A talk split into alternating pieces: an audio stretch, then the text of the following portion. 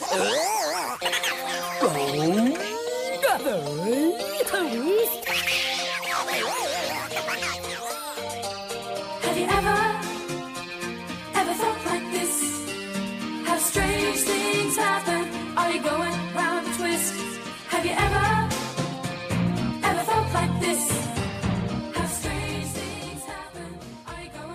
Hello and welcome to SMPD, the podcast where we look back at the shows that shaped our childhood. This episode, we're off to the magical land of Oz for Round the Twist. Yeah, now Round the Twist for me, I remember it more for the theme song than I do for the actual show.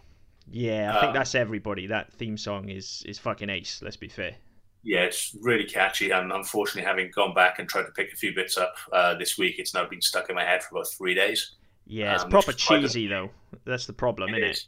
Although it's better than Baby Shark, so you know, at least there's uh, there's a bonus there.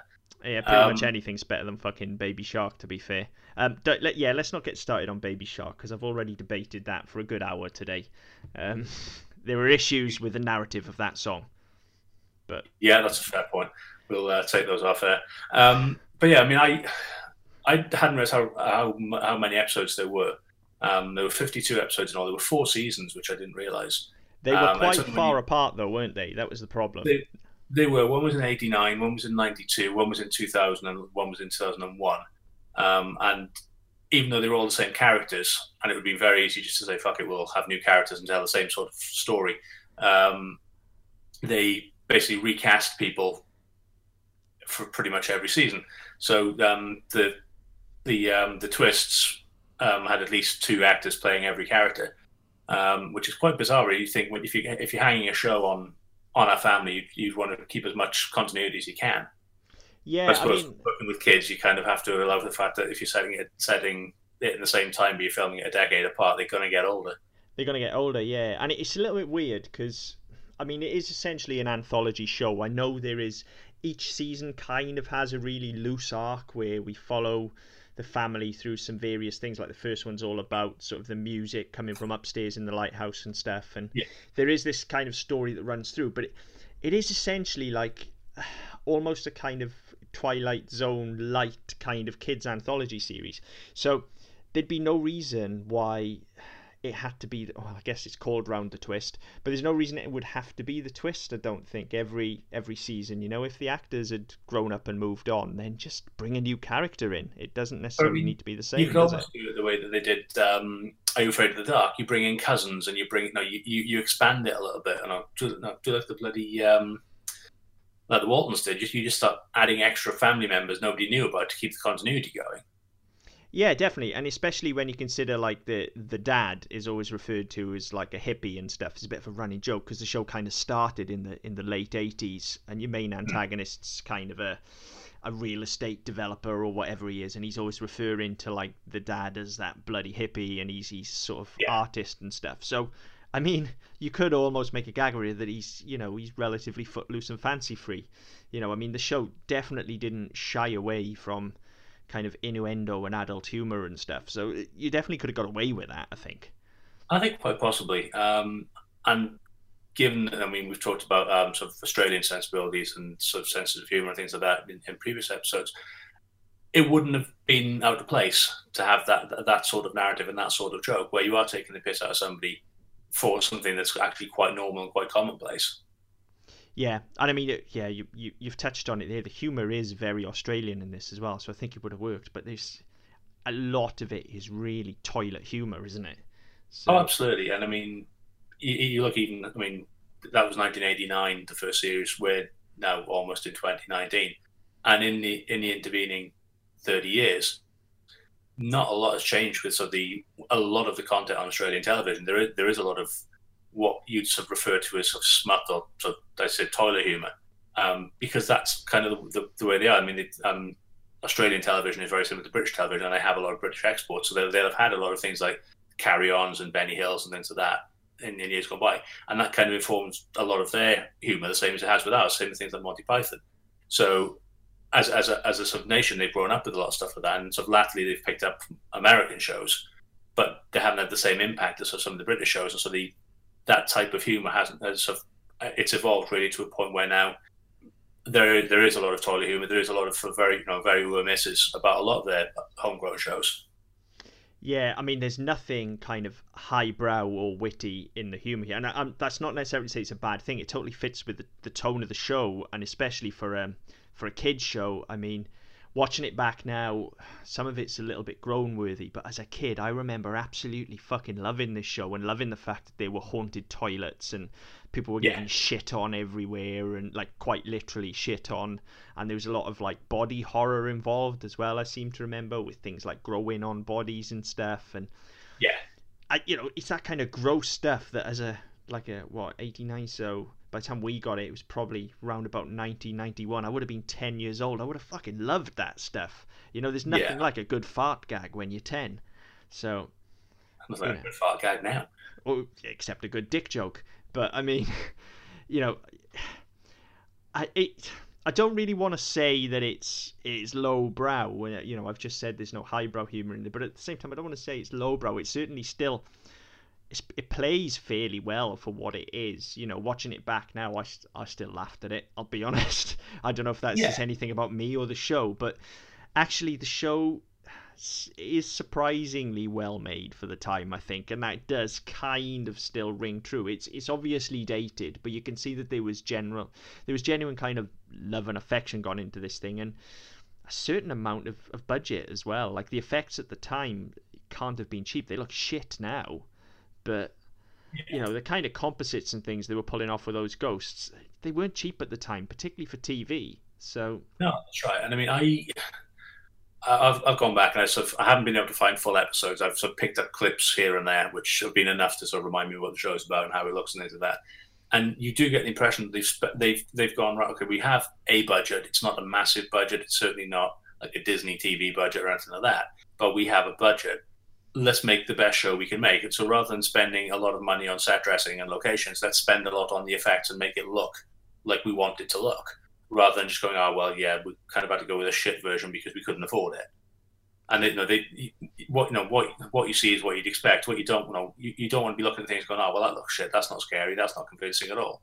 You actually look at it and go, oh, at the, well, certainly at the time you'd gone, oh yeah, that's. No, that's that's a real ghost. That's no, that's a real skeleton. That's some for for a kid, you're not going to be looking and thinking, "Well, that looks rubbish." Looks like they painted it on the screen, painted it on the film. Yeah, definitely. And I mean, even as an adult now, there are like yes, those ghosts are, are sort of composite effects, but they're not terrible. You know, they, they're very much of their time. Um, yeah, you'd see worse in films for the time, to be honest. And even like I have watched quite a few full episodes actually. Um, they're all on YouTube, folks, as usual, and it is an official channel with adverts and stuff built into it, so you're not breaking any laws if you want to go and watch season one on YouTube.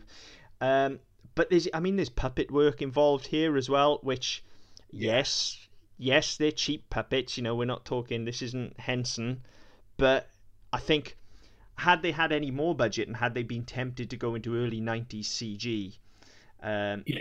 this would have aged very, very badly. But having yeah, puppets there, even yeah, even bad puppets, there's still something physical and real there for people to react to, and they pull it off fairly well. I mean, look, nobody's going to win any awards here, but the performances are not awful, you know? So they managed to sell the fact that there's a puppet there. So Yeah. And I mean, I've got to be talking about the performances there. Um, we did um, Are You Afraid of the Dark not too long ago. Um, and I think you look at some of the performances in that, and that we talked about, they were so overacted, they were so cheesy and I, you didn't get that here. I mean, you you, you look at some, some of the performances, and you look, you, know, you certainly look at the kids, and you actually, yeah, they're not they're not playing for the gallery. They're just going, oh well, yeah, okay, we're telling a story, so fuck it, let's tell it. I know they're they're not sort of, they're not trying their big outside voice to try and see you know see what the best thing they can do is. And I think for me, from certainly the bits I saw, um, it's no that that's a, certainly a, a benefit to it. Whereas it, if anything, it cheapens you. Are You Afraid of the Dark, which I think is unfair to you. Are You Afraid of the Dark, because you know it's it's not a bad show. But you look at sort of the way this is put together, and it was one of those I went, actually, yeah, if, if I was to put the two of them side to side, I'd rather watch this than that. Uh, I mean, we'll we'll come on to that sort of thing later on when we close out. But yeah, unquestionably, I would watch this again over Are You Afraid of the Dark any time. Um, Mm. and and those performances, it's not just the performances; it is the level of storytelling here as well. I know I've said it's an anthology show, but there is, as I say, also that kind of overarching narrative. It's very very loose, but there is an overarching narrative throughout the throughout the season, and there are character relationships that develop as well, um, and that Yeah. kind of gets you involved as well. But yeah, more importantly, no one is pitched to the gallery. There are some caricature style performances. There are some very broad caricature characters, much like you would get in a soap opera. Um, Yeah. But they're written that way, and so when they're played that way, it doesn't seem particularly out of place. I can't remember his name now, but as I say, the main antagonist, the, the kind of uh, estate agent come villain kind of guy. Gri- That's it, yeah, Gribble. Harold Gribble. Yeah. Um, you know, he's played as a snide yuppie. Um, but that's that's how he- he's written, so it's fine. you know, yeah, it's. I mean, it's it's one of those. to say, I mean, and I remember we talked about with Afraid of, Are You Afraid of the Dark that you've got you know you've got children play, know, playing in story. You know, ch- ch- you've got children introducing stories, and you've got children involved in stories. But they are absolutely swinging for the fences. They're making sure that everybody knows they're acting their little hearts out. Yeah, absolutely. And and I think that is partly because they are all kids as well. Whereas here there are there are three main kids and then there's sort of some other tertiary characters who are in school with them and the bullies and that kind of Yeah. thing. Um, but there is also quite a large adult cast that those kids can can anchor onto. And they Yeah. do a lot of the kind of heavy lifting where it's needed. You know, we've got a dad character to sell us pathos when we need it and give advice and, and things like that, and even to be Joe exposition where it's needed as well. We've got Yeah. that there, so the kids don't have to struggle with that, and they're not making a meal of exposition. And there's also Yeah. not that kind of with Are You Afraid of the Dark? There's because of the setup and because the stories are being told, that exposition is front loaded straight away, and it's I think it's very difficult for a young actor to get their head around that without really making a meal out of it. Um, Yeah. Whereas there's no need to do that here. It's a lot more comfortable uh, because it's Yeah. it's told in an organic narrative way um, and, Yeah. and it unfolds slowly. So I definitely think it works better from that standpoint. Um, Yeah, Plus- definitely. I think compared to Are You Afraid of the Dark, which, which I mean, yes, it was still a kids show, but it did go for out and out scares. Whereas Yeah. this kind of doesn't. It's kind of just more spooky in the way that, say, Scooby Doo was spooky. It's at no point does this really go for the throat and try and scare you. Um, Yeah, I think that's fair. yeah, it's it's almost more of a kind of fantasy show than it is a horror show. Um, it's just because there's ghosts and monsters and, as I say, a, a certain amount of body horror even as well involved in this. We tend to lump it in with those kind of goosebumps and Are You Afraid of the Dark shows, and I think that's a little unfair. Um, I think if anything, it's got more in common with a kind of kids drama like, uh, well, I guess a Grange Hill or something, or even a Neighbours. Um, you know, avoiding the Yeah. obvious Australian comparison, but it's got it seems to have more in common with those shows, I think, than it does with the horror shows. Well, yeah, I mean, just looking at the description, and it's um, the description on Wikipedia is very similar to the description on the actual um, the the external the, the website for the show. Um, and it's a run twist, an Australian children's fantasy television program about three children and their widowed father who live in the lighthouse of a fictional town. I mean, it's uh, and it goes on soap up bizarre magical adventures. It's not it's not even billing itself as a horror. And I think you're right. I think I mean I, I'd always sort until going back and looking at this, I'd always sort of associated it with things like Goosebumps and Are You Afraid of the Dark because it just had that um, that sort of supernatural element to it, and remembering it in a very vague, very distant sort of way. That went, oh yeah, okay, yeah, it's kind of the same as that. It's kind of like that. Okay, well, that's fine. But actually, when I say when you watch it back and of just reading back what I've read about it the last couple of days, it's a very different show to certainly what I remember. Yeah, definitely. It's I wouldn't say it's very different to what I remember because I do remember it being more light-hearted, but it, it definitely isn't quite the show I remember, and it, it is that when you think back onto it, um, sort of sort of through your memories and stuff, you do think of two things. You think initially of the theme tune. Yeah. We all think of the theme tune. I guarantee when you first saw the heading above this podcast before you downloaded it, when you're listening out there, the first thing you did was sing the theme tune. It is just one of those those tunes. So that's the first Yeah. thing. And then the second thing is when you when you go to the narrative of it all, I could just remember the ghosts. I remember that they weren't menacing at all, but I Hmm. remember there being ghosts. That's what I took away from it. Uh, and so I just automatically made that leap to it being like a haunted lighthouse and it being a bit creepy and stuff. Um, yeah, it's kind of not at all. Even when they do go, like the the initial pilot episode involves a ghost, it involves a, a haunted toilet. Um, yeah. And, and even when they do try and go for those initial scares, it's not terrifying because the, the ghost is like a smiling mime almost because the ghost can't communicate. He has no no sort of way of vocalizing, but he, he's always kind of smiling and using these hand gestures and stuff. So he's not scary at all. He just uh, maybe as a kid, if you're scared of ghosts, he's just scary by default. You know. Well, yeah, and I mean, you know, it had been the same sort of time. I mean, you had um, the first Ghostbusters film, and I think um, the real Ghostbusters was on TV around about this time as well. And they'd taken Slimer and they'd made him a very happy, smiling, friendly ghost who couldn't communicate. And again, it's it's something else that would have been insanely popular, that people would resonate with. And I, I, think that's part of the appeal here. Is you know, rather than I said, rather than having a big scary ghost that's going around, that's going around terrifying people and haunting people, it's actually just a bit, no, a bit funny and a bit, a bit crude. Yeah, absolutely. And I mean, I don't know what happened in the latest seasons as we got more into the 90s and 2000s. Maybe it got a bit edgier. Um, I, having read the synopsis of the later seasons, I have a vague recollection of the third one, though I don't really remember watching it. Maybe I just caught some episodes. Um, but I certainly yeah. well, watched you, seasons one and two. Yeah, I mean, if you if you want to know whether it became a bit darker and a bit more sinister to the later series, this is the first episode of season three. Uh, it's called The Big Burp. And the synopsis is while urinating on a magic tree, Pete gets magically impregnated by a dryad. Wow. Um, yeah. Yeah, so there we go with that kind of weird humor straight away. And they're not afraid to go for things like that, like a story about no. kind of essentially artificial insemination, I guess. Um, and to a man as well. So, yeah. You know. to be fair, that would have been what season three. What did you say it was? Early two thousand. That, was two thousand. That that one aired on the 29th of February two thousand. Um, and yes, and you look at some of the other episodes. I mean, um, if you um, if you look on Wiki for Round the Twist episodes, there's a there's a page just on the episodes, and it's got the, the sort of description of every one. Um, but even then, even though they've you know they've gone down that route of becoming a little bit stranger and a bit weirder and possibly a little bit darker, you still have that overarching story for each season um, and then so the, the, the the continuity through that. So you still got um, the the dad and I want to say Faye was the um, the teacher. I um, can't no, remember. I know. I know it was the school teacher, and they were kind of on again, off. Again yeah, Faye, Faye James. Um, yeah.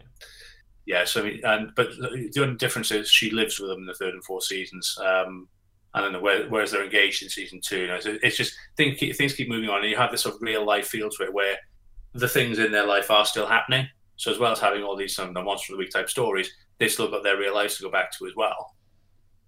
Uh huh. And, and that kind of goes back again to what I was saying about that kind of almost soap opera quality to it, um, in that you know it, it was about these relationships as well.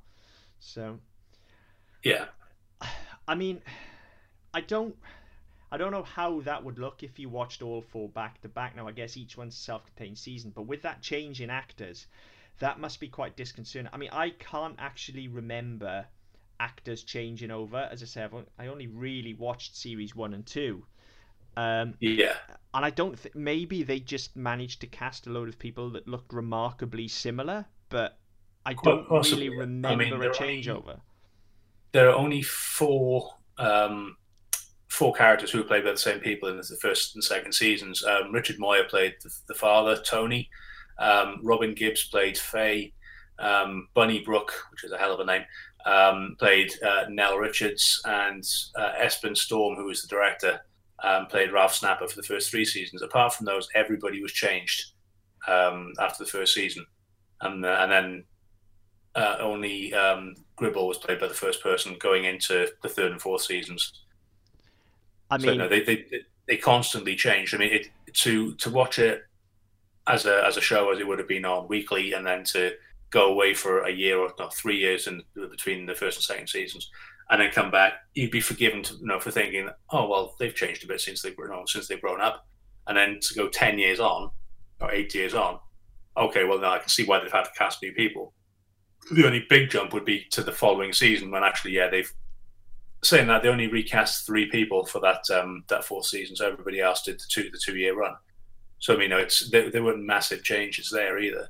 Um, but if you were to try and watch it as is the 21st century way of watching things, whereby you have 52 episodes and a really no a, a, a six pack of beer and a really large thing of popcorn, you're going to notice, oh fuck, they've changed the people. Oh fuck, they've changed the people again. How the hell am I supposed to keep up with this? I don't know who's who. Yeah, I mean, it's not uncommon, particularly in Australian soaps, for just people to magically appear with a different face one day. Um, recasting True. is quite common. Um, but it's definitely weird for it to happen for each specific season, and especially for it to be those main four characters. Um, and with the way they progress the narrative as well each season and give it its own arc, you'd think they would have just let those kids grow and just shifted through time with them. So, I mean, okay, there might have been a span of 10, 11 years by the time it finished, but that takes your youngest twist through to pretty much adulthood. So yeah. you could have just followed that and written people out or let them go on and have their own lives or uh, follow them into jobs or yeah. whatever you're going to do.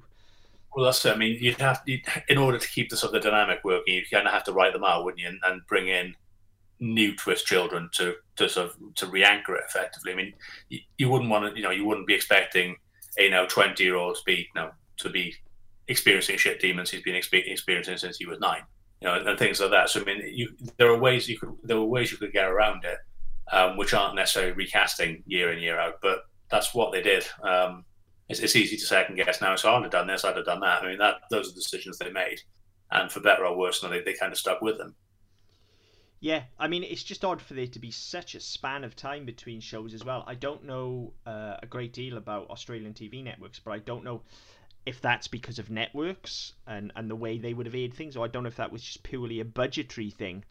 But to go that length of time is just, it really is bizarre. Because uh, they weren't massively long seasons either, I don't think. They were.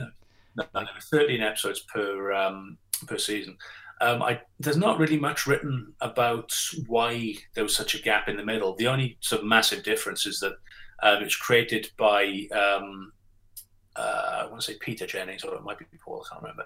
Um, Paul Jennings. Um, created by Paul Jennings, and, and based on um, I want to say based on books that he'd written or stories that he'd written, and then the third and fourth seasons were written by numerous writers. So you know, maybe in a case if they couldn't have he didn't want to do it. He wanted to do other projects. There were other plans that didn't go through, and they, or they'd say they wanted a different. They what they he'd finished and they wanted to go in a different direction.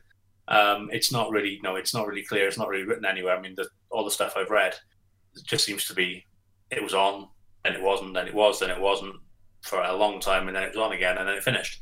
Um, and it doesn't really seem to be any sort of rhyme or reason to it. Um, and so the only the, the massive difference it didn't draw from from the original material. So it's, it's quite it's it's quite bizarre. And so you you I mean I know we get a lot of things that go off the air and are now rebooted and stuff like that, but there doesn't seem to be any rhyme nor reason to it. It just seems to be, oh well, that was all right. That made us a bit of money. Yeah, fuck it, let's do it again. Yeah, I mean, I do remember there being books. I remember um, you used to get like this book magazine thing come around school, and you'd like order books from this magazine, and then they'd come like two weeks later or whatever. Yeah. And I do remember there being books because I had some, um, I can't remember back far enough to compare sort of the book to the show in as in terms of how faithful it was. Um, yeah.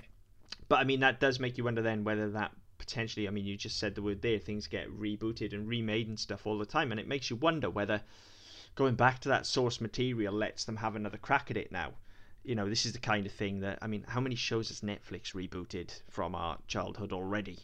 You well, know? yeah, exactly and th- and this kind of thing is just ripe for it now. Um, there's a young adult show just ready to go here. It doesn't even have to be Australian, really. If they want to set in America oh, no, and up the right. budget, they could do it. I think they'd probably lose a lot of the humour if it was done anywhere else.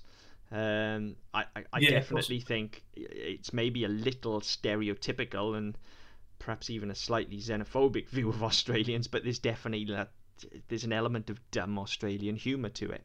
Uh, and I don't mean that in an offensive way at all. That is just what it is. You know, things like uh, just the word, things like there's an episode that's skeleton in the dunny. Well, yeah, that's you just, the first episode. Yeah, you you don't get away with that anywhere else. You know, and the, even the title itself is funny. So Well, that's it, and I, I mean, a lot of that is, is it's due to sort of the, the the not the translation, but sort of the the, the slang that's used um, as part of their, their lexicon. I mean, if you look at um, episode eight of the first season, it's called Wonder Pants. Um, Pete's underpants become blessed with magical powers after he uses the microwave to dry them. You know, again, you don't you don't tend to get things like that here. You certainly didn't certainly didn't at the time. You know, pe- people were still very on kid shows, especially very afraid of talking about underpants and talking about underwear and things like that because they didn't want the connotations and they didn't want they didn't want people sort of start talking about underwear in in, in relation to children. no, Um, uh, that's probably even more a hot topic now than it ever would have been. However, that is a fantastic title and a brilliant premise, and I do very vaguely remember that episode now as well. I've not reached that in my rewatch yet, but I'm I'm going to now because I remember that one. yeah. Yes. Yeah, I mean, but then the, the flip side, I reading the description of it, um, again, it harps back to that sort of not just the sort of the, the type of story they tell, but the sense of humor as well. Um, Pete's underpants become blessed with magical powers after he uses a microwave to dry them. Unfortunately, a frog race and a shrinkage problem leave Pete all alone and a bit undressed. So again, you know, even even the description of it is setting up for a gag. Yeah, absolutely. I mean, that's that's pants shrinking, not penis shrinking. But yeah, the description itself, reading it as an adult, is funny. Uh, Yeah. that, So yeah, I mean, yeah, you just, I mean, talking about sort of things maybe not translating and not not coming, and sort of not necessarily translating to other countries and other cultures. I think it's a the, the Australianism is very big. It's a very big part of sort of what, how this show is set up. And if you were to move this to, I don't know, the Midwest of America or even sort of somewhere like Portland or something, sort of the, the Northwest, it's not going to have. You're not going to have the same sensibilities there. You're not going to have the same characterization you'll have there to the point where it becomes a completely different show. The, the premise would be the same. You'd have a family probably called the Twists because you know, you need to keep the name and it's a nice pun. But then you wouldn't have the same characters. You'd have people with the same names doing completely different things and acting completely differently because you're trying to set. You'd be trying to set it. If you to do it now, you're trying to be set it in a way that it appeals to a lot more countries and a lot more territories than just well, it'll play well in our country and fuck everybody else, which is kind of what they did with when they put the original one out. Yeah, I guess. I mean, even the the core concept of the character of um, of the dad now, him being this kind of um, free artist and stuff that he was in the nineties, he'd now be a fucking hipster. So instead of somebody that's just you know a little bit out there and zany, he'd be fucking incredibly annoying. Um, so Yeah. he- he'd be But then again, I, I don't know whether to take do to. that. So I don't think. Again, you you try to make make the character identifiable, and people would look at that and go, "He's the father. He wouldn't be able to act like that. He'd be working in a factory for minimum wage and busting his ass on double and triple shifts." And his no, his old his old passion, his old hobby, is something that he now looks back on very fondly. But he hasn't got time to be a sculptor anymore because he's working double and triple shifts to keep his kids, you know, keep keep food on the table and keep his kids in school. And they they they there would need to be, or there would be an expectation for there to be a lot more depth to the characters. Yeah, isn't it part of the conceit though? And I may be misremembering this, but isn't I'm sure there's like really valuable paintings and stuff in the lighthouse. So I, I, I don't know. I can't remember. I don't think they're struggling for money. Um, I'm not sure, but I can't remember how it's set up. I don't know if he sells a sculpture that's worth something or whether I'm sure there's definitely an arc in season two where there's ghosts in one of the paintings and there's this lost painting kind of thing, most definitely. Um, but I Yeah, may be misremembering possibly. that. As I say, I, I haven't hit season two on this rewatch yet. Uh, notice I say yet. Um, Yeah, I think that's possibly a hint of what's to come later on. Uh, yeah, yeah, definitely. Um, okay, so I guess when you look at something like this, compared it like we've compared it to the American shows, and we've sort of looked at cartoons in the past as well, and said about how impressed we are with the narrative of them and stuff like that when they they're not intentionally going for this. I think where this works and why I've enjoyed it probably is that they it's unashamedly stupid and silly, and it's there right in the title. So yes, there's a there's an ongoing narrative, there's a through line, as we say, but you know, I don't know. Maybe having said that, I was going to say I don't think there's too much to be gained from it. It's just good, silly fun. But then when you get on to some of the stuff you described in the later seasons, which I've not seen, you know, things like male impregnation and stuff like that. I don't know. Maybe there is something to be found in it later on as well if I keep going. I'm Maybe. I, I, think that the problem there comes with you may have a tonal shift between the, the sort of the, the one writer who had a he, he wrote or no he they were based it was based on his material that he wrote all the episodes. He had a very no a very um, heavy influence on the show for the first two seasons, and then was replaced with a team of writers. So I mean, tonally they may they may have decided they wanted to go slightly differently, and that that may have that may have spoiled what could have been a decent through arc for the characters, and and made things particularly potentially darker, potentially sillier. I'm not sure, but I think I think having the arc, having sort of the, the through line helps because I mean, even uh, especially because you have different cast members, you have different people playing the same people. At least by having a through line, you can kind of go right. Okay, well, in season one they were doing this, so the, that character is now doing this as a follow on from that, and you kind of you can pin the story on on the character rather than the actor. Whereas if it was if it's Monster of the Week and it's and the through line's not there, people are saying, "What the fuck is this? This who, who am I watching now?"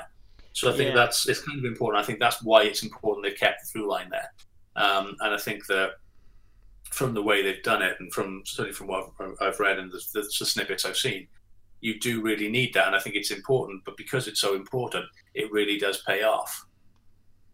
Yeah, I, I think as well as the through line with with the characters as well. Whilst they may change face four times uh, or twice in some cases, but four times over the course of the show, coming back to that caricature thing as well, it was quite easy to identify them because they did all have something about them, much in the same way like all of the Ninja Turtles had different color headbands or something like that. Like it was. Yeah. The, the girl was into I, I distinctly remember was into like judo or karate or something because she'd always be practicing like whatever it was, whatever martial yeah, art it was.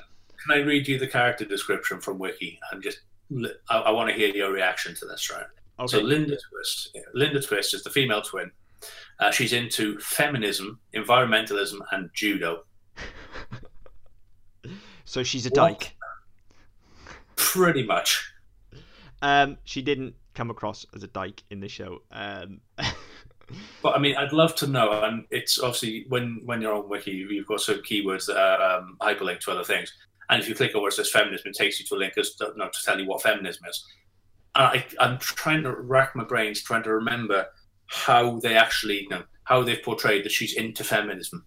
I just don't I, get it. I can't understand how you do that without you know, making them a militant lesbian or you know, death which, to all men. Yeah, which which by the way was my intent in saying dyke again not using that as any kind of derogatory term the instant image that's conjured up from that character description is a butch dykey lesbian um, that is not how she's portrayed as a character no. at all uh, she certainly isn't if if she does go on about feminism it i imagine it's almost in that slightly offensive early 90s way of actually segregating herself through feminism. It's certainly not that she can just do whatever the hell she wants and forget about mm. her gender. Um, yeah. It's more that she's likely going to say, well, I am going to do this because I am a woman. Um, I don't recall seeing that in the show at all. Uh, no, that, I, I don't. That is the kind of thing that always sticks out like a sore thumb to me because that is poor writing. Um, I, I, don't recall that. I just remember it being into judo. Um, yeah, that was the same with me. I, I, remember her being a bit sort of rough and ready and a bit of a tomboy. And I say I couldn't. I didn't remember it was judo. I remember it being some form of combat martial art or some sort of martial art. I don't. I didn't remember what it was, but I certainly don't remember her being into feminism, which is a terrible phrase in itself. I was going to say um, that's bad, dude. Into feminism. I, am re- reading that. It's, that's not me saying I'm reading it. Um, like it's a hobby. Do you know what I mean? Like, oh yeah, what, yeah. what do you do? Oh well, I go to feminism meetings. I go to the feminism club. yeah, I, I, collect stamps and I'm into feminism. uh, and then and then she's into environmentalism as well. So again, like it's kind of a fad that she's just sort of going through. But again, I don't remember. No, I don't remember any of the characters, particularly her being particularly vociferous no. in that you, you know, we can't use plastic and all this sort of stuff because it just wasn't it wasn't there. No, I mean outside of of the dad making sculptures and stuff uh, from sort of recycled materials and, and shit like that. Um, I don't recall in, being beat with the environmentalism stick. And let's not forget that this is the time when that was a real hot button topic. You know, around this time we're also getting things like Captain Planet and Global Crusaders and stuff like that. So we're we're getting a lot of these kind of shows where environmentalism is rammed down your throat. Yeah. Yeah, I mean it's a little bit earlier than um, than Captain Planet, I think, but I mean it's certainly around about the time where um, globally um, countries stopped using CFCs and um, stopped using particular products because of the of the um, the greenhouse effect. And it's certainly a time where people becoming were becoming more aware of it. But I, again, I certainly don't remember this character you know, being out and beating you over the head with you know, with with uh, any sort of uh, environmental message. No, it's very that is a very weird description. That doesn't seem to sum up her character at all. Uh, yeah, I mean, the others, in all fairness, the, the other descriptions, I mean, we, I know we laugh when, when like, I read these out. I go on Wiki intentionally so I can read out these crap descriptions. Um, the rest of them aren't too far off. But that one, I, I read that one um, this afternoon and it just made me piss myself. So, as far as the rest of them go, like the dad's an artist, then Nell's yeah, the crazy old woman who lives in the in the lighthouse. No, the, the she lives next door to the lighthouse. Her family used to live in the lighthouse, didn't they? Yeah, her, her brother was the lighthouse yeah. keeper. Her father yep, was the yep. lighthouse keeper. Her they mother died. and sister died when the ship sank. Yep. Uh, yeah, the father the father's a widower with kind heart. Um, the Pete, the other twin, is into, into girls and guitars, playing guitar. Yeah, right. I remember guitars. Uh, yeah, and a really and then, bad bowl cut from what I remember as well. That's it. And then Bronson, who is the younger brother, is obsessed with food and odors. Which, yeah, again, there was a big thing made of the various different smells. And um, I mean, it, again, it's not the best description, but it kind of does sum up the character. That, um, that there was a lot made of him doing things with particular smells. I mean, I think there was one where he was wasn't he hoarding the smell of his feet towards something off? Yeah, he had like really smelly feet. I'm sure there was one where he had like a a super sense of smell or something at one point. He was almost like a yeah. superhero. Um, yeah, yeah, right, yeah, yeah. I, I mean, so, so they're, they're, not, they're not too bad. I mean, some of them are a bit, no pun intended, on the nose. But I mean, that that one description of Linda is massively off.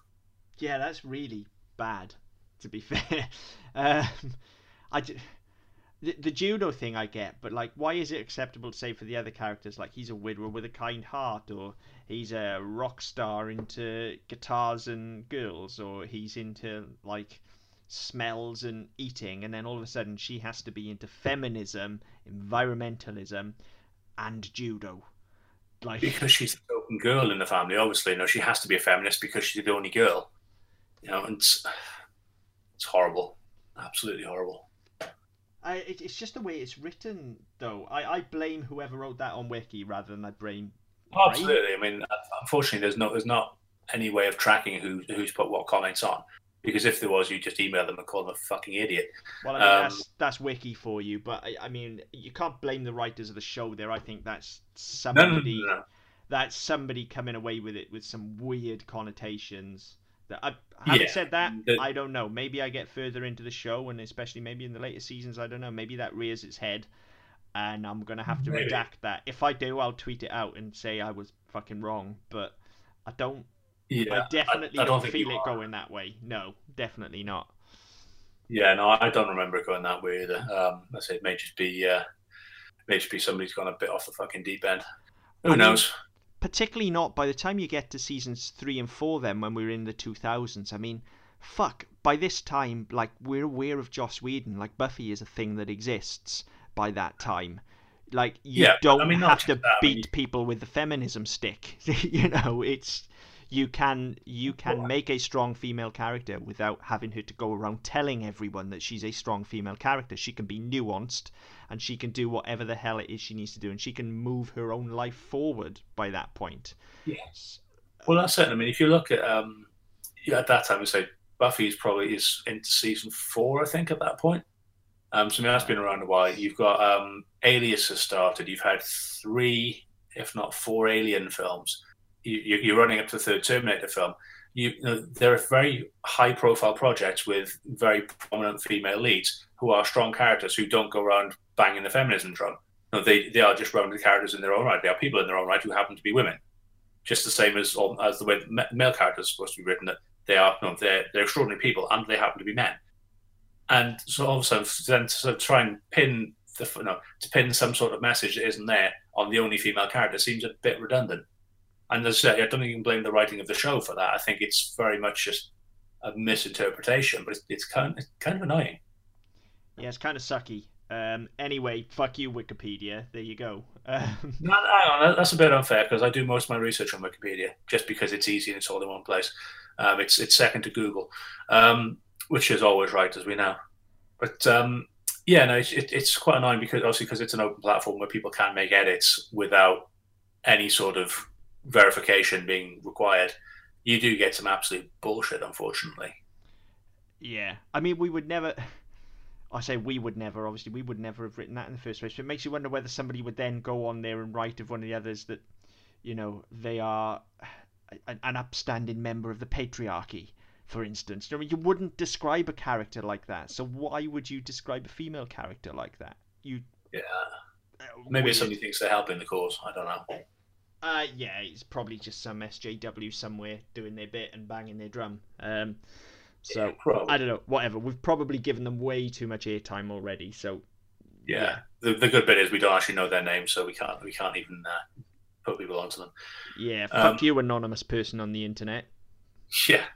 Who stays anonymous on the internet? Fucking idiots. Um, yeah, so I mean, we'll move on and we'll move on to some of the storylines. As we, we talked quite a lot about having um, through storylines, and it's it's quite it's quite difficult. And I think it's it's interesting you touched on um, touched on Buffy because there's a very similar sort of feel to it, in as much as you do have these quote what you call quote unquote personal lives and these sort of these realistic stories, and then tacked onto it be a ghost or demon or some form of supernatural um, element, rather than that being the point of the show, which you had with things like Goosebumps and Are You Afraid of the Dark.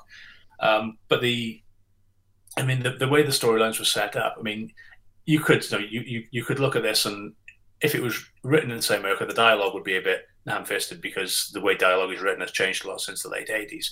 But I mean, you could use these storylines today and make and make as good a show, and I think that kind of stands up. Whereas if you look at some of the the other anthology shows um, where you do have these sort of Monster of the Week or Ghost of the Week episodes, a lot of what scares people is dated, so they, it doesn't really translate. I mean, some of the um, episodes of Goosebumps where they you know you have a three head a three headed dog. Well, we had that in Harry Potter. You've got a ghost a, a ghost that can turn invisible and walk through walls. Well, they can all do that. That doesn't scare people anymore. That doesn't certainly doesn't scare kids anymore because they're so used to seeing bigger and better um, baddies now that no, that they become used to over the last of 10, 15 years. So that doesn't shock. Whereas at least by having the story on it, you've got something to hang the episodes on, and people will relate to the stories. And then because of that, they go, "Oh yeah, that was the one with the skeleton on the shitter. That was the one with the no, that was the one with the ghost in the sandwich or wherever it was." Because they, they can they can relate it to a show. Whereas having, I mean, there's a Twilight um, a Twilight uh, Zone episode where Bruce Willis calls his home from a bar and he answers. I can't remember a damn thing about that episode other than he's in his own house. No, he calls and he picks up the other end. But I've got nothing to hang that show, and I can't tell you when when that episode came, what was going on in the se- in the series or anything, because there's nothing to pin it on. So I, th- I mean, I think having the sto- having the through the through stories is a very useful device, and it's, it's probably the reason the show lasted as long as it did. And sort of the storylines are actually quite good as well. You, know, we- you look at some kids programs, and even if you do have a, a throughput, there's not actually much to it. Yeah, and I, I think you you hit the nail on the head where you you actually said it. It's about it's relating those stories and. Yes, they're silly, but it's then relating those back to the characters. There was always an emotional hook to it as well. So, for instance, things things like the Wonder Pants, obviously that's that's having effect on on the guy at the time, and then you know you get um, the one with the, the ghost in the shitter where he's actually got um, a painting, if I remember rightly, or something, or a map, or something hidden in the top of the toilet, and he's Nell knows him, and he's related to Nell, so you tie it back that way. Um, Yeah. and it there's always an emotional hook there. Whereas with your your goosebumps and you are afraid of the dark, because it went for the throat and it went for those scares, as you say, time moves on, kids grow up, and like yeah, okay, there's going to be a certain element of the population that's always going to be scared of dummies and clowns and what have you, but our cinematic language and our interpretation of the aesthetic of, of those kind of things and, and the lighting and the effects that they would have used has moved on exponentially since those shows Yeah. were made. So they just look cheap and cheesy to us. Whereas something that's a little bit cheesy to begin with and goes for the laughs, that will stand the test of time because humor doesn't necessarily age. Um, okay, it can get a little bit distasteful, but that doesn't necessarily stop it being funny. Well, yeah, I mean that's I mean that's fairly um, prominent at the moment. People talking about some shows that are popping up on Netflix and things where they were very popular, they were very funny shows, but they some of the humor is quite dated in as much as some of the attitudes towards sexuality or race or whatever it may be are not the same as they are now. But it doesn't make it a bad show, and it doesn't make the joke unfunny. It just means that particular sensibilities wouldn't approve of it now. But you can't, you, you're not going to go back and retrofit a joke because what was funny 15, 20 years ago isn't funny now. That's not how it works. No, funny's funny, and and always will be because there's a there's an element of that. Um, it's a kind of I don't know. I, I don't know what the science of funny is really. I'm not a comedian, but there's an element of the writing and an element of the performance there, and when the two work in tandem, it makes something funny, and that never goes away. You know. Yeah, that's right. So whereas, as I say, things like trying to trying to present a scare and everything that goes into it to get that scare is a lot. There are a lot more moving parts at work there, I think, and Yeah. if any one of them doesn't work, so if the if the emotional hook isn't there or if the makeup looks bad or whatever, then it, it tips over into funny rather than scary. The two are very closely related. And I think the problem with that as well is that the more things like that you see, the more you're able to telegraph things and you can see what's coming a mile off. So you, the scare isn't there anymore. You might get the jump factor because something springs out and your your human reflex is to react. is the fight or flight thing. Something jumps out in front of you, you recoil because you're afraid that something is going to try and eat you or kill you or wherever it may be. That's that's not the, thing being scary. That's the thing being shocking. But if you know it's coming, you can kind of steel yourself. You know somebody's going to jump out from behind that bush or pop up out the sofa or no, pop up an open window. You know it's coming. You can sort of steel yourself so that when it does come, you let know, you might shrug your shoulders and gasp a bit, but you're not jumping and shrieking, which is what the the effect was there for in the first place. And if you if you fail that, then there's no point in having it anyway. Yeah, you're right. And I mean, when when you look again at that kind of uh, the Ghost on the Dunny episode, it, the initial scare that comes out of that, you know, you've got a character trapped in that toilet. Or, well, not trapped in the toilet, but the door is closed on the toilet, and the toilet starts shaking, and it's set up very much in a traditional kind of ghost reveal sort of way. You expect the door to fly open and there to be this either nothing there or this like horrific apparition there. Whereas what actually Yeah. happens is you see the ghost slowly rise over the gap at the top of the door, smiling and waving, and it's fucking hilarious because it's the complete opposite of what you expect to happen, and you relieve all Yeah, that that's right. tension instantly with a laugh. Um, and so you still get this, you still get the kind of sense of nausea and tension before it, but it doesn't pay off into something that's unintentionally funny. It pays off into something that is intentionally funny and is actually fucking hilarious because of it. Yeah, yeah, I think that's a fair uh, that's a fair assessment. Yeah. Um, so let's look at the storylines then. Um, let's say there were four seasons, um, each comprising of thirteen episodes.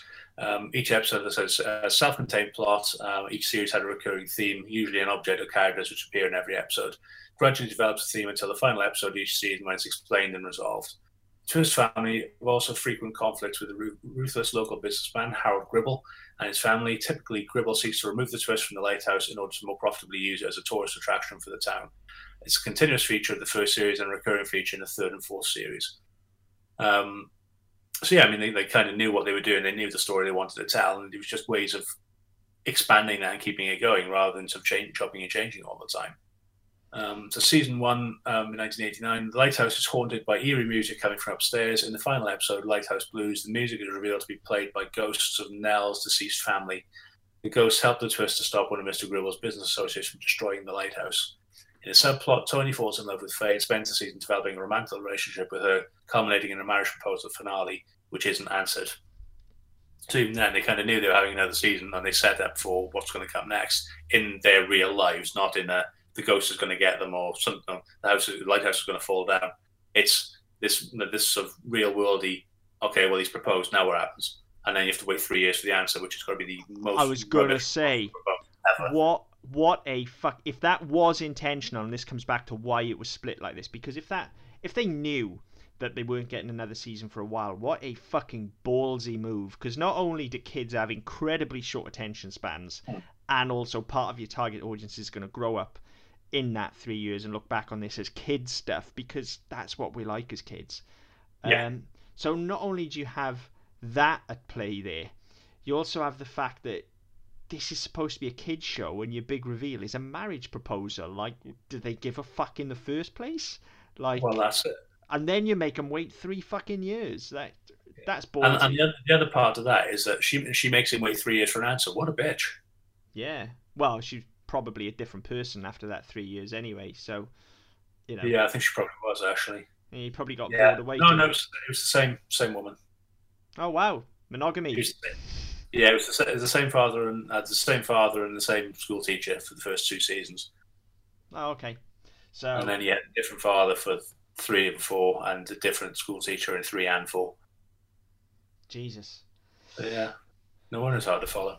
yeah Yeah, so in season two, it's kind of more of the same. The lighthouse is haunted, haunted again. This time, it ghosts who are visible to viewers, but not to the characters until the final episode. So we see them, but no, it's that kind of pantomime thing of no, he's behind you. Oh Yeah. no, he's not. Oh yes, he is, because the characters can't see them.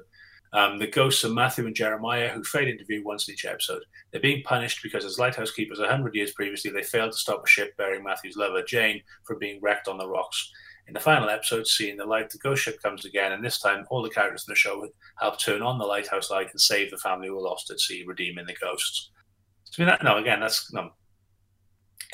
It's kind of That's It's a proper interesting- fucking story. There's a redemption arc there and everything. Yeah. That is that is an actual human story, albeit about ghosts. But that's Yeah. That's fucking excellent. That's much better than let's just end it on a marriage proposal because we don't really know what to do. Like there's a Well, proper better. arc for those characters there. That's that's good shit for a kids show. yeah. And then um, this is the this is where you kind of really get into this the the smell theme. Um, um, in episode seven, Smelly Feet, he, uh, Bronson reveals he'd been saving the stink to stop the Gribbles from killing an endangered turtle, and in the end, he helped save the turtle. Now, there's your environmental message there. Not with the girl, Yeah. with with with the youngest with the youngest kid. Um, I mean, you know, maybe potentially a bit of a bit of a, a nod to get a nod towards the sort of the anti-pesticides and anti, no, anti sort of chemical movement because you, you would have had this issue with CFCs and greenhouse gases and things like that. So, I mean, th- there's your there's your political statement. There's your environmental statement. Not with not with the girl. and that's a much better way of doing it wrapping it up in uh, in the sort of connotation that can be taken away from the story rather than just beating you over the head with it and saying okay kids cfcs are bad like Yeah. sneak it under the radar that's a that's a much better way of doing it Well, that's it. I mean, you, it's it's the, the, the sort of South Park parody, isn't it? Where you've got um, Mr. Mackey, you know, drugs man, the whole thing of he, he is he is that character from those '80s shows where he's beating you over the head with every after school after school special you've ever seen. This is bad. That's bad. That's going to get you killed. That's going to get you pregnant. That's going to ruin your life. And it's it's it's good to see that um, you, you can almost see if you go back and watch kids TV shows from the sort of you know, very end of the 80s into the 90s where they tried to transition away from that and actually go, actually yeah kids are people. They're little people but they're people and they understand more than they give them credit for. So actually give them something to engage with rather than just telling them things are wrong. Because the more you tell them things are wrong the more they're going to rebel and do them anyway. Yeah definitely.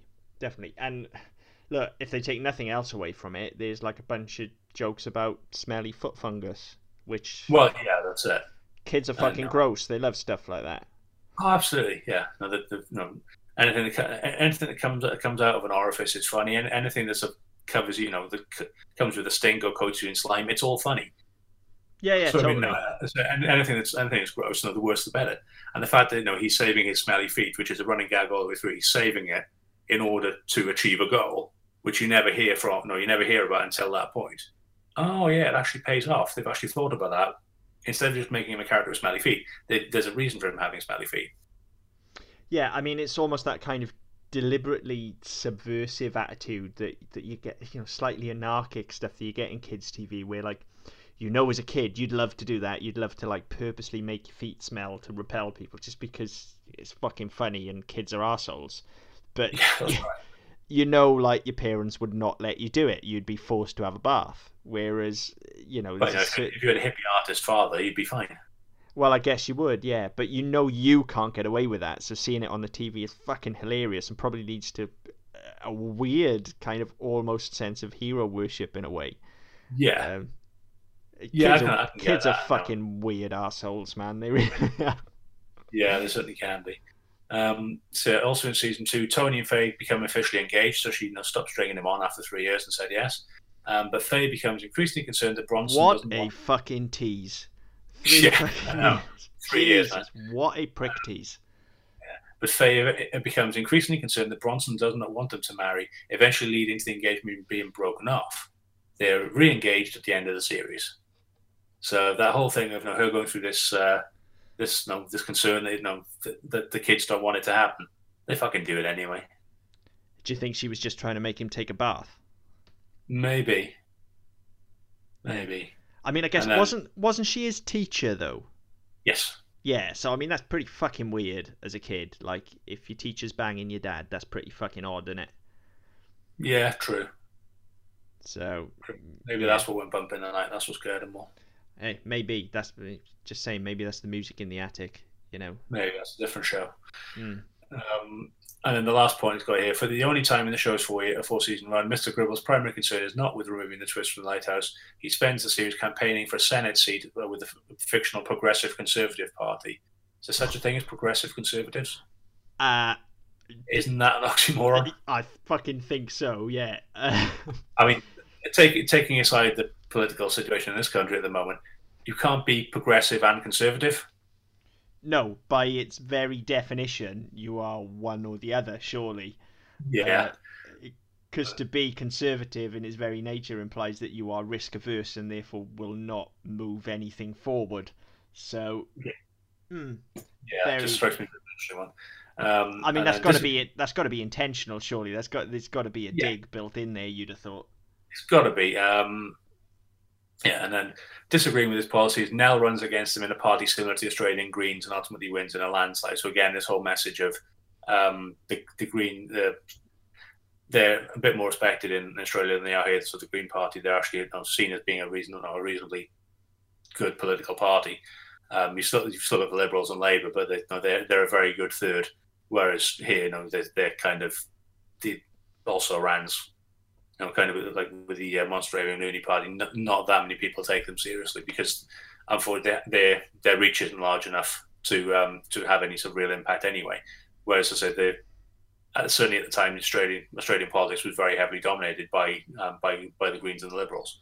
So I mean, this this whole thing of having a having a, your your main antagonist as a as a conservative, it, kind of sort of speaks to the to the political landscape as well, which is quite interesting. And again, what you don't really expect that from a kids show. You don't really No. expect that sort of level of comment in a kids show.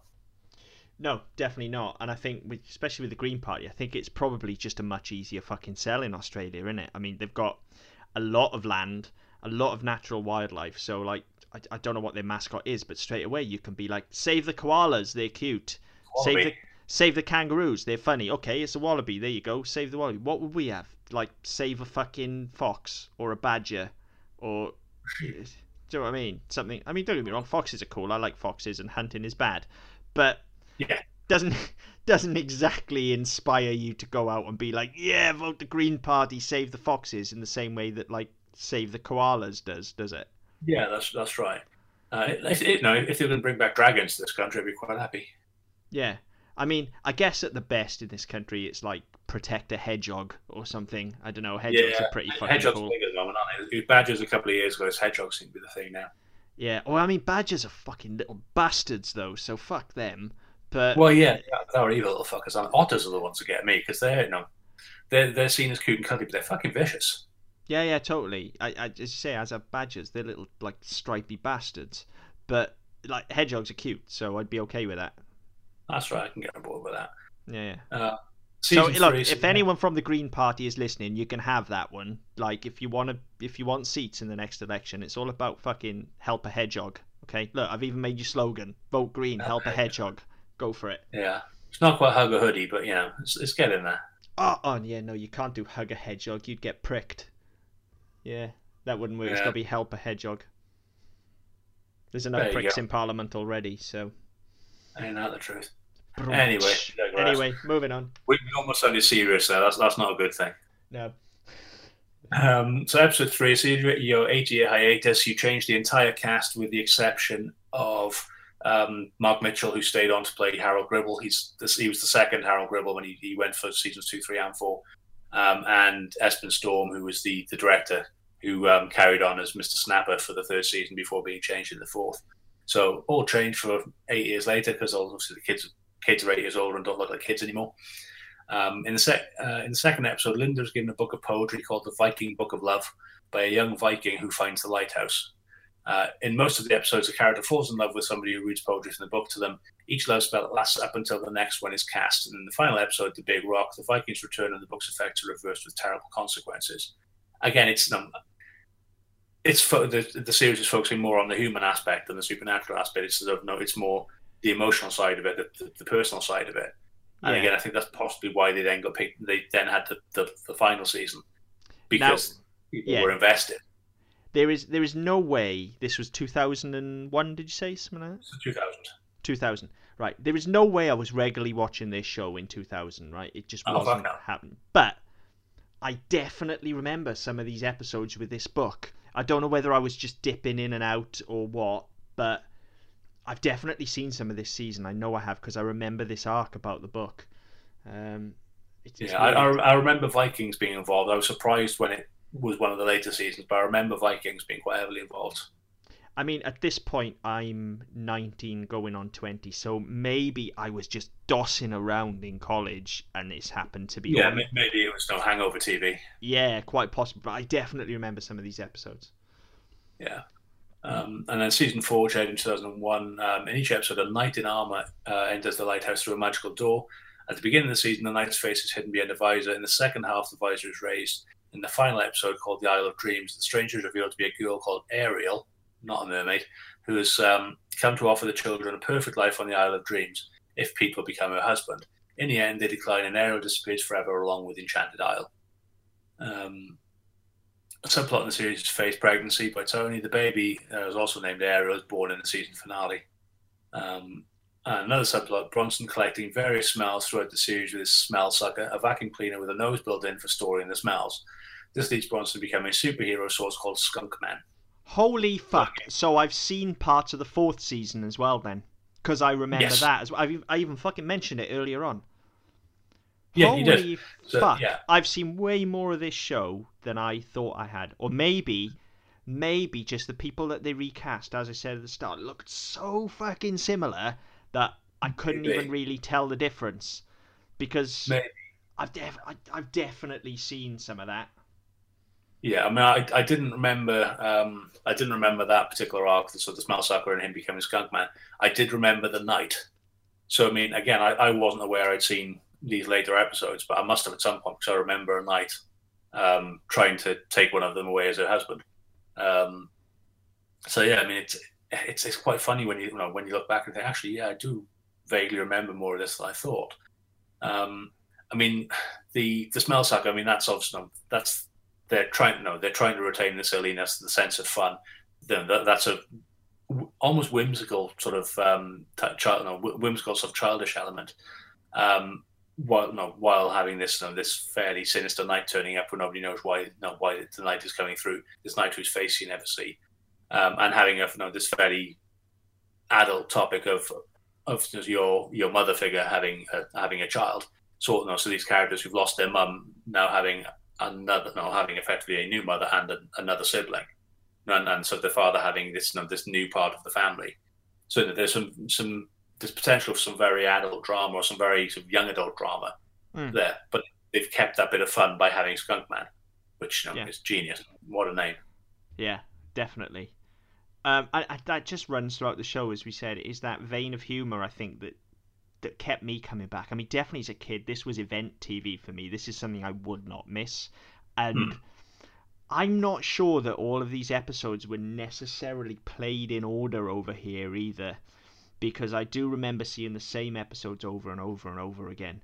Um, but, but that's not that's not to be um, no, that's not to be unexpected because there's such a big gap between and such a short run as well. Yeah, I mean there were there were only 13 episodes. There were 15 52 episodes from start to finish. You know, so it's not as if you know, we you know we talked about another episode. We talked about that sort of magic number that's six that's 65, where you get the syndication and you and you can play every day. Know, you can know you've got enough to play every day, and you should keep on repeating and repeating. When but when you had your first hiatus, your three years, you had 13 episodes to repeat. By the time you had your eight year gap, you had 26 episodes to air. It wasn't as if they, you know they had an abundance and they could just keep cycling them around. So just keep on seeing them, and I'll talk about sort of the um, I know how often they were aired and stuff in, in a minute. But to, to keep on seeing them, you would only ever see those same 26 episodes because that's all there was. Yeah, yeah, I guess you're right. Um, yeah. Yeah, I mean, um, looking at the um, the sort of result in the UK, uh, Round Twist was aired on BBC One during uh, yeah. CBBC um, several times in the 90s and the early 2000s, and was repeated again in 2007 on Channel 5 on Sunday mornings. So, I mean, it, it was still showing as recently as you know, 11 years ago in this country. Um, also, regularly appeared on Network 2 in Ireland popular in Germany, Holland, Canada. Um, it won the Banff TV Festival Award for Best Children's Program in 2000. And Australia, it won the Logie Award for Outstanding Children's Program in 2001 and 2002. Now, the Logies are kind of like our um, our, our BAFTAs. Now, they're, they're the, the Australian TV Awards. Um, so to win that two years in a row for Outstanding Children's Program, it's quite an achievement. Um, and it's nominated for an award in the Australian Film Institute as well. So I mean, you know, it's it's it's the later seasons are seemingly very cr- well received critically. Okay, I, I don't remember. Them, so, I remember bits of them, but I don't remember them as well as I remember the early seasons. I think I've got more of a vague recollection of them, whereas the early ones I can remember quite well. I mean, I think that that may be your age and so the time where, as a show, it meant something to you, and it, you know it was something that you would regularly tune in to watch, and the fact they were repeated ad nauseum during those gaps. I mean, I, I remember them being on once a year know, they'd have the run on once a year on um, CBBC. So then you just seen you just seen them at some point every yeah. year for eight years. Yeah, yeah, I suppose it, it probably is that. Whereas, but yeah, it, the, the, later ones you were that much older, and they wouldn't know there wasn't the opportunity to see them that often. Yeah, I mean it's got to be a kick in the teeth if those last two seasons were really well received though, and the the creator had fucked off. That's got to be a real kick well, in the yeah. teeth. Yeah, I mean that's um, yeah, I mean that's that's, that's it's going to be a kick in the teeth. I mean, it, that season didn't get a, pot it wasn't as well received by the public. Ah, um, right, okay. Didn't well, get, it, it, didn't get the viewing figures, which is why it was eventually cancelled. Um, but just before, uh, and as I say, no, the fact is it was winning awards left, right, and centre shows you know it certainly had something about it critically that people were, were engaging with. Yeah, well, I guess that's vindication for him then, at least if the if the audience fucked off, then he must have been doing something right, I guess. So. Well, yeah, that's it. I mean, that's kind of how you have to look at it. Um, in terms of this, there's, two, there's three parts I'm left to go through on this. I mean, there's it's fairly. I'll go through the um, uh, home video releases. Um, it was released on um, DVD. Um, there's seven seven volumes which had all 52 episodes on them, um, and uh, it's a DVD box set. Um, it was the first three DVDs had um, were rated U, and the fourth was rated PG. Um, it's on Netflix in Australia. It's um, it's still uh, still still shown on ABC Three, so one of their one of their cable channels. It's still being aired now. I mean, it hasn't they haven't made a new series in 17 years, but it's still it's still showing. It's nearly 30 years since it was first broadcast, and they're still showing it. So that shows kind of how much appetite there is for it. Okay, right. It's on Netflix in Australia, so like Netflix, seriously, get on this shit. Like, what are you doing? Well, yeah. Seriously. Well, I said about. I don't know if it's on Netflix here. I haven't looked. Um, I should have done, but I didn't get didn't get around to it. I don't think it is, but like this this is prime for a, a redo. Like, get on this shit, Netflix. Seriously. Yeah. So I mean, we talk we talked um, about the production in terms of you know, changing writers and things like that. Um, so the first two seasons were written by Jennings with he- um, heavy editing by um, director Esben Storm. Um, each of these episodes, the exception of the second season finale, seeing the light, were based on Jennings' short stories. Um, so yeah, so the source material is there, and I think uh, whether there the, there was more source material to draw from, and they didn't use it, or whether um, there wasn't the material to, to make more episodes of. I don't know. I mean, that seems to be the cutoff point. Um, a movie, a Run Twist movie was planned, but due to creative differences, it was never made. It doesn't say what the creative differences were, which is annoying because I mean that's always the most interesting part is why always why people fell out. Yeah. Um, after the second season, Jennings left the show, taking the rights to stories with him. So there you go. So that's, why they That's didn't make more. probably why the movie didn't happen then, isn't it? But Well, I mean, hours don't- from the movie not happening. That he sp- spat his toys out and him, yeah. fuck, I'm going out, take But my I bat mean- and ball and go.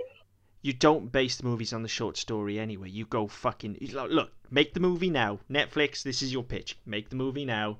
Go meta as fuck and get the cast from all four seasons all together in one place in a shared universe. And the fucking lighthouse is some sort of weird TARDIS thing that lets them all travel to alternate universes and meet each other. There you go. There you go. There's your pitch. Copyright us, royalties to us. Thank you very much. And you know, ghosts and shit. But Yeah, yeah, yeah. Yeah, yeah goes without saying. Yeah. Yeah. Um, the third and fourth series were written by um, by various writers and reused the same characters, but didn't draw from Jennings' original material. The latter series don't match the popular acclaim of the originals, and because of this, the series was cancelled. Incidentally, just two years before the third season was aired, Jennings' stories were being adapted uh, into a different show called Driven Crazy, uh, which also failed to match the popularity of Round the Twist, uh, which only one season was produced. So he, he kind of went, I'm taking my stuff elsewhere, I'm going to make my own show, fuck you. And even that didn't pan out. But I think by the time by the time he got to do it, that would have been six years after the second season aired. The appetite wasn't necessarily there anymore. I think that was part of the problem is that by the time it came around, so the audience who would have been waiting for this for six years are now older teens who are now thinking, "Fuck that! I want to go to the pub." They I don't think- necessarily, no, they don't necessarily having the you know having the the effect that they have no that they wanted. No, I think there's also an element again of because these were character driven stories, there's an element of connection to the characters there as well where this worked for the first season because it was slightly zany and different and off the wall. And then Yeah. it worked for the second season because you got invested in the characters in the first season, and so on and so forth. Whereas to try and relaunch it, well, it's not zany and off the wall anymore because we've seen it once before, and we've seen it with this group of characters, and well, you can't say this group of actors because there were four different troupes altogether but we've seen it w- we've seen it before at that point and we don't have the investment in those characters so yeah, i right. guess even though the creators involved it's still unfortunately going to be looked at as a knockoff isn't it Yeah, that's it. And I think that's that, that's kind of where it fell down in the end. mm-hmm. So, in terms of the show, so the content is very widely praised. Um, it's not uh, the, the statement here is, is um, notable for having pushed the boundaries of what's acceptable in children's television, which I think that's fair. I think we sort of covered that in some of the Yeah. stuff we talked about. Um, but so much so that the um, the company that made the Australian Children's Television Foundation actually couldn't find a distributor. Excuse me, couldn't find a distributor for it for quite a while after it was made. Um, according to the um, ACTF marketing manager, uh, the scripts were declared too rude, not safe for television, and outrageous. Um, so the whole thing of no, it, it was pushing boundaries. It was outlandish, but even even by Australian TV standards, it wasn't appropriate. yeah I, Which- I can definitely right. see why that would have been the case it, it is there's a I can- I lot of fucking toilet humor there it. I can understand that here to an extent, although by this point we've already had all the Python stuff. I can certainly understand it in America because American comedy, especially American kids comedy at the time, was very safe.